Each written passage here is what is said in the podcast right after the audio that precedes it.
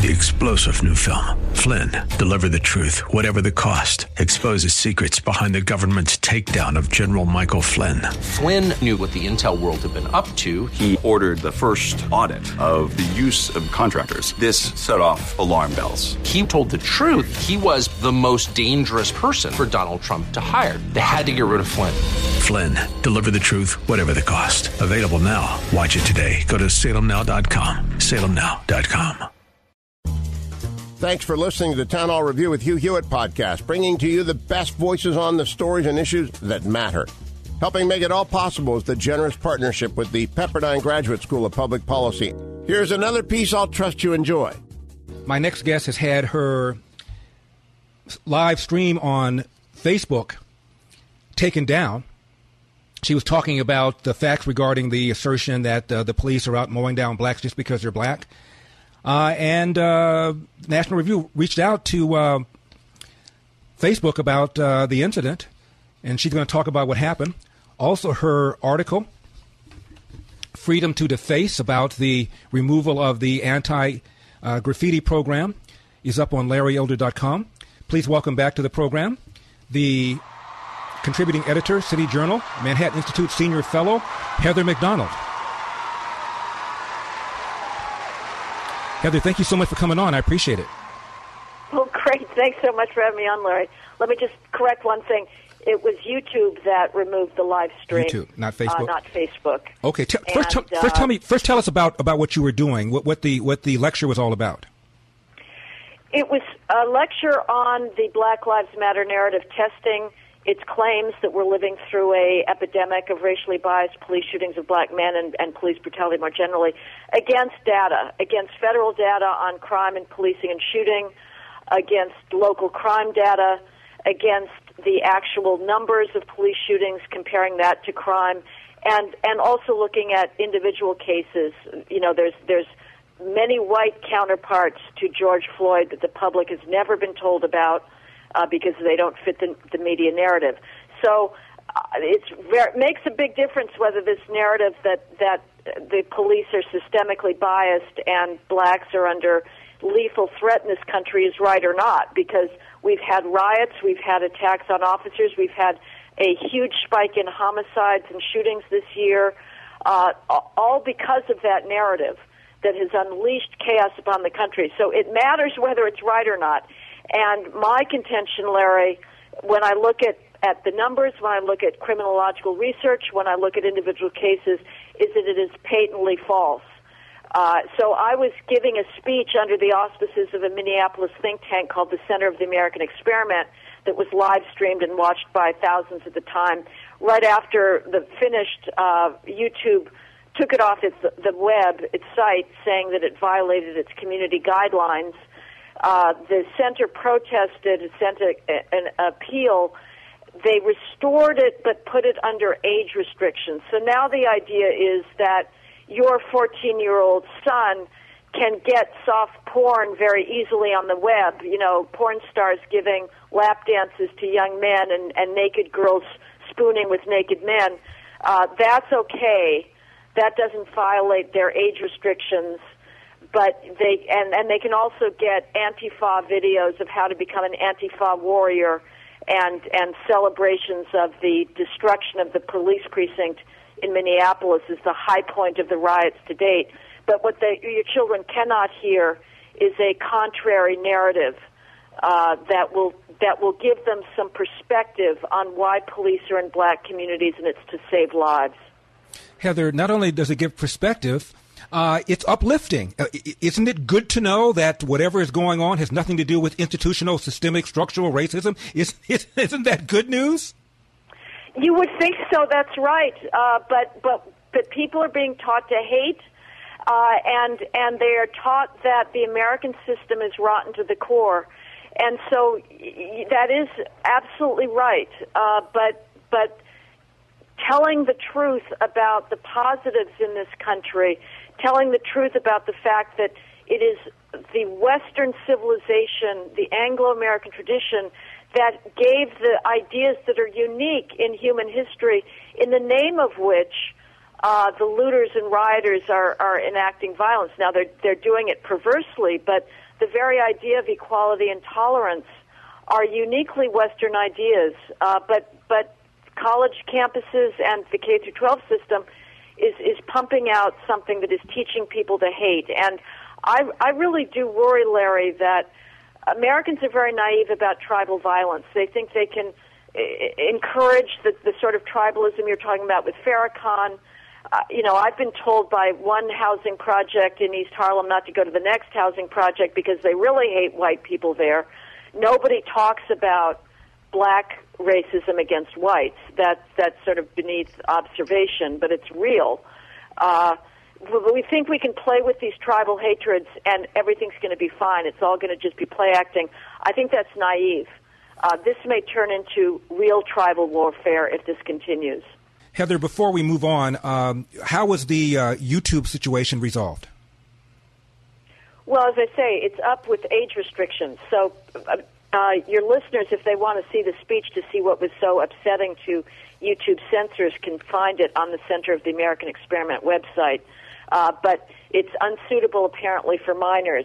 So uh, if they should they should make sure that their children are not in the room lest they encounter the facts about American history and American uh, reality today. So who complained? How did it get at least restored to, to that degree? Well, I don't know who made the original complaint. I mean, that's a mystery. There was never mm-hmm. any explanation given. Mm-hmm. Uh, you just get a, a notice saying we've taken it down. It, it doesn't meet our community guidelines, or in the second instance, it, it is uh, does not meet our guidelines for for minors to view it. Uh, in the first instance, when it was scrubbed off the web entirely by YouTube, uh, the Center for the of the American Experiment filed an appeal, and uh, so YouTube backed down on the complete scrubbing, but put it back up. So now uh, there's and then there's another version that that the center has uploaded after the fact that is not the. It's very confusing. Like I'm not. I'm not an expert on social media, Larry. So these distinctions are are very fuzzy to me. But they there's another version that wasn't the live streaming but uploaded that managed to sneak on that doesn't even have a age restriction on it. So there's now two extant versions out there. One age restricted, and then a a bootleg samizdat version that like you can actually show to your children. So that's very exciting. So it is out there. Uh, Heather, this may sound like an odd question, but of these protesters out there protesting the death of George Floyd, what percentage of them do you think really sincerely believe that the police are uh, murdering blacks, uh, using de- using uh, uh, force against blacks just because they're blacks? I think they do. I, mm-hmm. I don't mm-hmm. think this is like pretextual. It's pretextual in the sense of they're going to seize anything to uh, wreak mayhem. These are kids that have no meaning in life. They've been right. they've been given nothing about beauty and sublimity and greatness. But I think that the brainwashing is so ubiquitous now that they actually sincerely believe it because that makes them also feel righteous and justified. Uh, that's that's how I see it. I, I assumed you were going to answer that way, which raises my next question. Do, do they do they only watch CNN, only watch MSNBC, only read editorials in the LA Times? They would never in a million years come across your article that lays out the facts about the allegation about police abuse. They would never see something like that. Yes, absolutely right. It is a one-sided thing. I have been occasionally invited on CNN. They always cancel. Uh, in, in 2016, after five cops were assassinated in Dallas by a Black Lives Matter inspired assassin, I was invited to come on the next day. My book was just out, The War on Cops. They canceled. Uh, this this summer, uh, uh, one of their hosts had read a piece of mine on in the New York Post on defunding the police and how this would be so catastrophic for those thousands of good law-abiding residents of, of black communities that they're desperate for the police uh, and and they canceled that. There is a complete asymmetry. Fox has far more variety of opinion. They always get the other side. MSNBC, CNN, literally never. And the New York Times, as we've seen this summer, there are these staff revolts happening in every single newsroom in the country, Larry, whether it's print journalism or, or, or broadcast journalism, that they've been colonized by the college graduates that are not allowing the most minor dissent from the party line. We saw this with the editorial page editor, an extraordinarily well placed position in the New York Times, who had to step down because he ran an op ed by Senator Tom Cotton from Arkansas saying that a federal response to the federal to the destruction of federal property, to the anarchy that was taking lives this summer during the first iteration of the riots, that it would be justified. There was a staff revolt at the New York Times saying that his op ed made black staffers at the New York Times at risk of their lives, uh, and he had to resign. Heather, the reason I asked you about um, the, whether or not these uh, these kids uh, objectively believe what's going on. Uh, and and got your answer, and your answer is you just don't believe that they know the facts. I asked Tom Sowell the same question regarding the minimum wage, Heather. I said, why is it that if the if the data are overwhelming that minimum wages destroy jobs, that they don't do the things that the proponents say, why is it you cannot win the argument, Heather? And he told me this: they haven't heard the argument, they don't know the argument. That's why we're not winning it. Well, yeah, I don't know if I would say that because they don't know the facts. That is true. They they haven't been exposed to it, but I I'm getting a little discouraged, frankly, that one can put the facts out there, and it it doesn't matter because the the weight of the received opinion is so heavy that it's very hard to budge and. It's a real question: Do people really change their mind based on argument and reason? We want to believe that's the case. Uh, if they don't, then it, it becomes hard to believe you can ever change anything. But I, I think you're going to have they're going to have to be exposed to a long time, for a long time, to a lot of facts and a lot of argument before they would budge. Because I know I've been in debates where I put the facts out there, and and the effort to discredit them. You know, like when you talk about the fact that blacks die of homicide at 13 times the rate of whites uh, when you look at the ages between 10 and 43. That's terrible. That's a civil rights problem. That's the problem we should be talking about. Is that loss of black life? But the arguments I've heard from even like students at the Yale Law School is, well, we're just not finding the black, the white dead bodies. Oh, come on. Homicide wow. is the gold standard. We find every dead body. Uh, but but there's resistance to to telling the truth about cultural breakdown in the black community, as you mentioned earlier in the show. Larry, is uh, is massive. Uh, Heather, I was doing a show. I thought to promote my movie Uncle Tom, uh, and I was surprised that the that the radio host had a guest. I was assuming it was a co-host because I wasn't told about it. And so I start talking, and I said the number one problem in the country uh, facing black people is not uh, racism; it's the absence of fathers and I started to give a stat, and she cut me off, even though I didn't cut her off. She went first and started screaming that I was uh, uh, giving a fact that was wrong, uh, that, that Larry's putting out bad information. I'm not going to allow you to have him say this stuff. And the, the host did not cut her off, so I, I ended the so called interview. It's the CDC that says this, Heather. They said 72% of black kids are brought into the world without a father in the home. And here she is yelling and screaming at me. It doesn't matter. The facts don't matter for so many people? I, I don't know. You know, we cannot stop putting them out there, but it certainly is discouraging. Uh, and and you don't have to believe the CDC. You can talk to young men in prison who will say, you know, I didn't have a father. The the riots, the the looting that's been going on, the the, the you know the the attacks on property and whatnot, the the the the, the, the organized theft those are overwhelmingly fatherless young men. The prisons are filled with fatherless young men, and and even left-wing sociologists have talked to people in in the criminal underworld who will say, "Yeah, you know, my problem was I didn't have a father," or I'm only a drug dealer. My brother is a stone cold gangster robber, and the reason is because my father showed up occasionally, whereas his father didn't.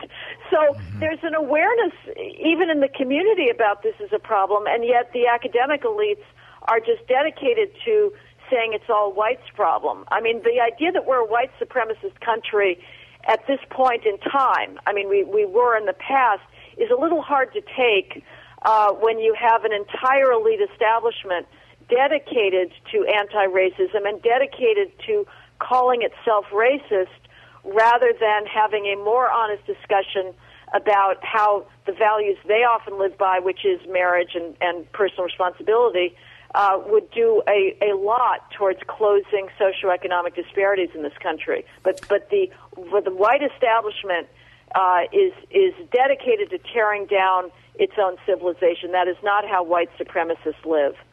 Heather Mac Donald is my guest. Heather, we only have about two minutes left. I was reading a piece by Peter Kirsanow in the National Review that uh, outlined all of these various laws, uh, departments, institutions, whether in college, whether in, in large corporations, designed to root out uh, systemic racism if it existed. We're talking about the EEOC, DOJ, the various uh, commissions all around the country. Uh, virtually every Fortune 500 company has a diversity consultant or some such name. Almost all universities do. So how is this systemic racism supposed to take root? It's hilarious. I mean, it is patently contradictory. The thing speaks for itself. The thing speaks for itself. We are not a racist country. We are affirmatively an anti-racist country, and you don't even have to look at those those multiplying state, local, and federal agencies that are sucking up millions, hundreds of millions of taxpayer dollars at a time when we can least afford it, when our economy is absolutely on the ropes. You can actually look at hiring practices in corporations. You can look at admissions practices in universities that are affirmatively dedicated to admitting, hiring, and promoting as many underrepresented minorities and females as possible. And yet, universities themselves, having practiced racial preferences in admissions, having practiced racial preferences in in uh, faculty hiring and promotions, turn around and say, "Oh, we're so racist." That explains why we don't have a proportional number of of, of black faculty members. Rather than saying, "No, the the PhDs in engineering are sadly not uh, proportionately black. Uh, but they would rather they would rather call themselves racist in the face of their own practices, which are explicitly, overtly, and and and empirically validated as as anti-racist. Heather Mac Donald, we're going to have to leave it there. Heather Mac Donald, Research Senior Fellow at the Manhattan Institute. As I mentioned, her article is up on LarryElder.com, as is her latest book. Heather, thank you so much for taking the time. We appreciate it. Always a pleasure, Larry. Thank you. Thank you. Thanks for listening to the Town Hall Review. Our program is coming today in partnership with the Pepperdine Graduate School of Public Policy. It's America's most unique graduate leadership programs offered on Pepperdine's breathtaking campus in Malibu, California. Learn more at publicpolicy.pepperdine.edu. If you're enjoying the podcast, please tell a friend to go to Town Hall Review and sign up as well today. This is Hugh Hewitt for townhall.com. President Trump has a record of accomplishments that's pretty easy to compile. Most significantly, has brought the existential threat posed by the Chinese Communist Party into the sunlight. Trump has buttressed the Constitution. With two justices on the Supreme Court, 53 judges on the federal courts of appeal, and over 140 district court judges. President Trump's tax cuts, along with his massive deregulation, led to 3.5% unemployment until the regime in Beijing acted with criminal recklessness towards a virus that has devastated the world. Trump's brawling, slugging, tempestuous approach has worn down many, but his road is marked by these accomplishments. The elites are convinced he must be beaten. But Americans want their jobs and security back. They like the police. They like civil order. Yes, polling shows him behind 50 year D.C. insider Joe Biden, We'll see. I feel pretty good about President Trump's chances. I'm Hugh Hewitt. Publicpolicy.pepperdine.edu